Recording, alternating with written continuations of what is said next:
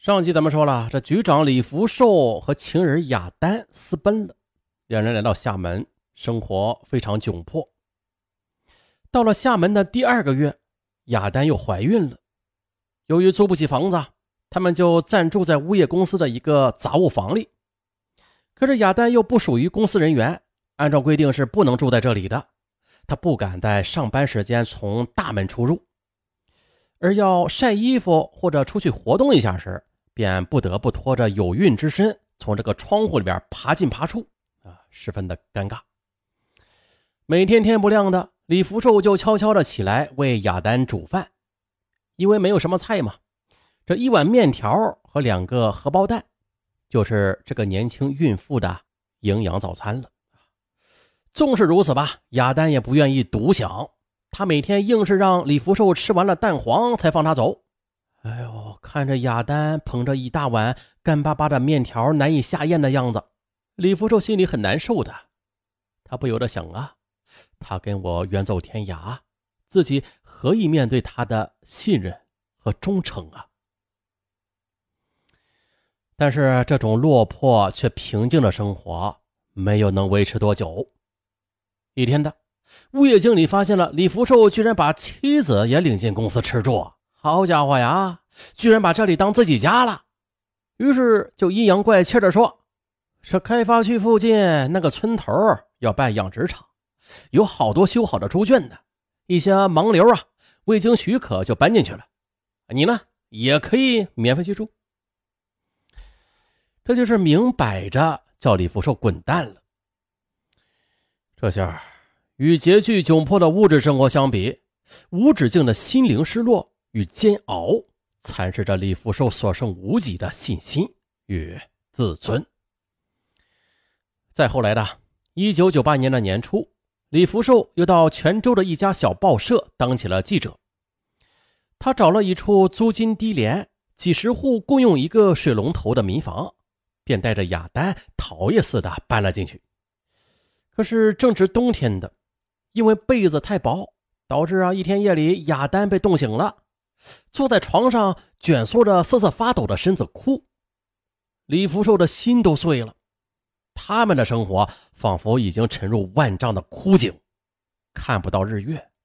而更令他绝望的是，刚刚领了几个月的工资呢，又因为赶上这这报社裁人，他又一次失业了。不过，终于的靠着朋友接济，李福寿和雅丹租了一个小铺面，开起了小卖部。可是，堂堂文化局的局长做起生意来却相当的笨拙，只能用惨淡经营来形容。又到了一九九八年四月二十九日，他们的女儿降生了。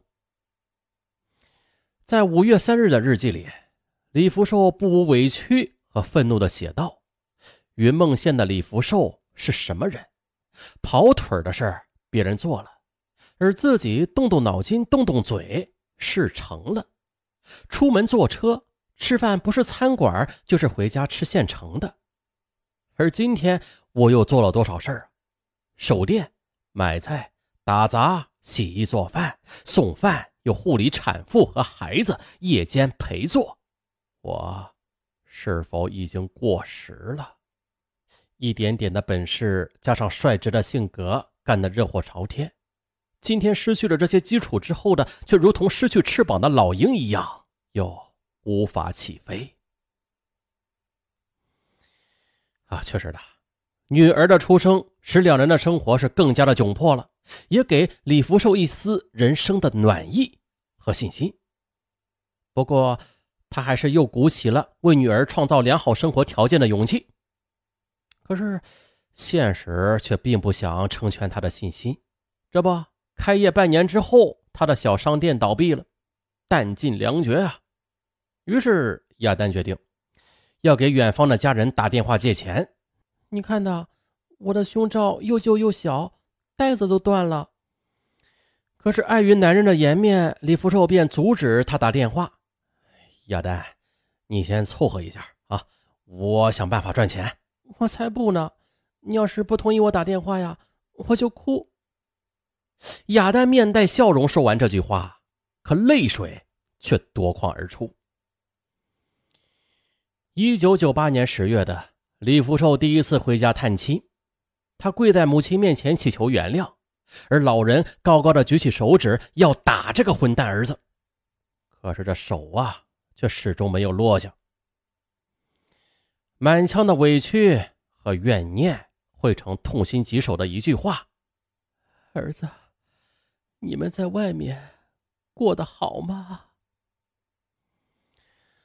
三个多月之后的老人得了间歇性的精神病。妈疯了，你儿子也常常一发呆就是半天。电话里的大哥的语气就像是在打枪，并且枪枪命中李福寿的心房。私奔以来，即便是生活再窘迫，李福寿也会借钱给母亲和儿子继续生活费的。可是，这并不能换来他的心安。他的私奔无疑将他的亲人推进了水深火热的深渊。当年年底的，妻子又带着儿子来福建找他，妻子还希望再做最后的努力，希望李福寿能够迷途知返，重新开始的。覆水难收，我对不起你们母子。他垂头低语，而妻子则默默地坐在那里流着泪。一九九九年三月二日，李福寿呢回到家乡办理离婚手续，而十五岁的儿子则大大咧咧地坐在他面前，翘起二郎腿一副玩世不恭的样子，并且反复的骂着自己的父亲：“薄情，脸皮厚。”不要脸！这一刻的李福寿胸中便涌起了阵阵的悔意和悲凉。办完离婚手续之后的不久的，李福寿又从表姐夫处得知母亲亡故的噩耗。放下电话，他跪在地上，泪流满面，让母亲不得善终啊！此恨，此悔，至死难平。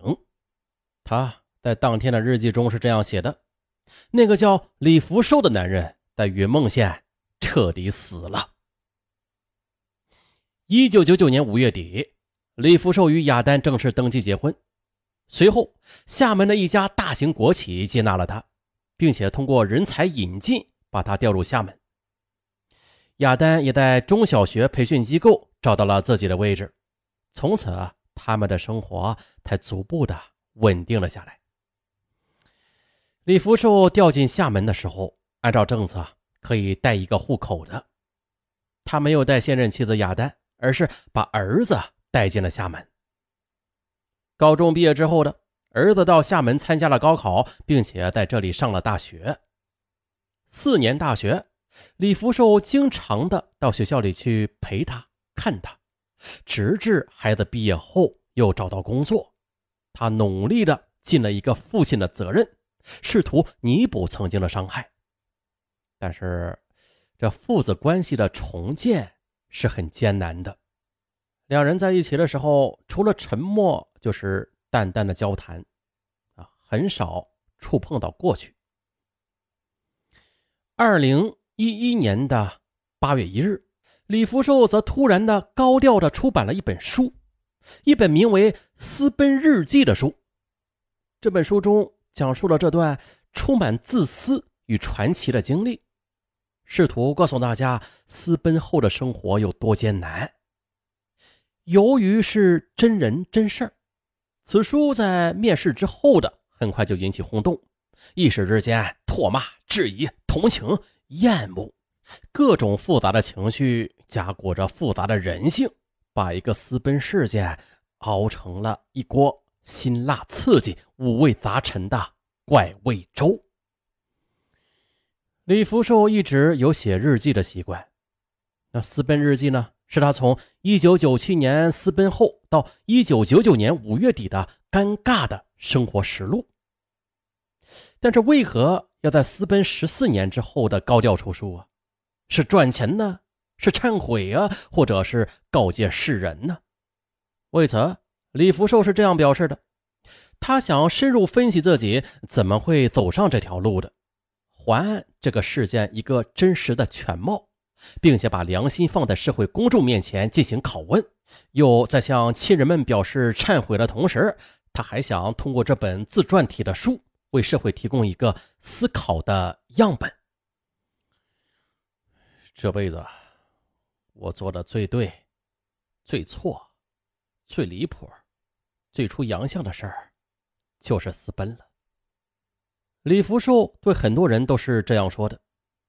他认为这句话看似矛盾，但却能表达私奔后对自己这一行为的认识。这里边的“对”是选择了自己真实的情感，而“错”就是道德层面上要接受审判和谴责。离谱就是放弃官职以及大好的前途，而出洋相、私奔则成为轰动事件，所有人都议论着、指点着、笑骂着。起初的。亚丹也并不赞同李福寿出版《私奔日记》的，他明白，他的出版会让他和家人再次面对难堪的局面。而再后来的，又出于支持丈夫创作的初衷，亚丹这才放了行。可是出书之后，也并没有改变他们的经济状况。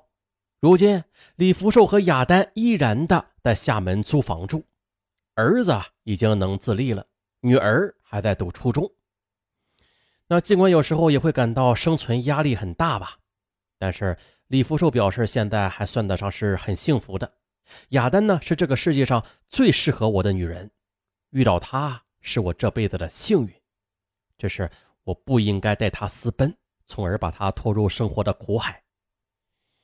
而现在想来呢，其实当时如果再成熟一点其实还会有更理智的解决办法的。好了，这个故事就像是一个丰富的套餐呐，这味道很杂乱。呃，关于这个爱情与自由啊，关于良知与责任，关于伤害与忏悔，太多的味道了。那说实话，这两性关系空前物化的当下，纯情的私奔已经非常罕见了。那你看，像本案中的。这位年轻的官员，他放弃了一切，追随自己的真爱。那并非是每一个男人都能有这样的勇气的。那同时又对比一下那些把很多二奶玩弄于股掌之上的贪官吧，大家还是得承认的，这位私奔局长的人格那要更纯粹一些的。呃，有有听友可能就要说了，这搞婚外恋呢，你也叫纯粹？不过这个问题确实。很复杂，道德有道德的逻辑，爱情，它同时也有爱情的逻辑的。不过这话还得说回来呀，在命运的十字路口，你要看住自己。那因为这个世界上到处都有诱人的奶酪，这奶酪啊，流氓可以动，但你却不能动，一动那就万劫不复。那好了，本案就到这儿，结尾处再来邀请大家加入新米团。啊，新米团里精彩多啊！这精品大案呢，都是长篇的，都是上文为大家精心录制的，价格非常便宜啊！欢迎大家加入。那一次没有收听精品大案的听友啊，不妨尝试一下，精彩不容错过啊！各位朋友，咱们下期再见。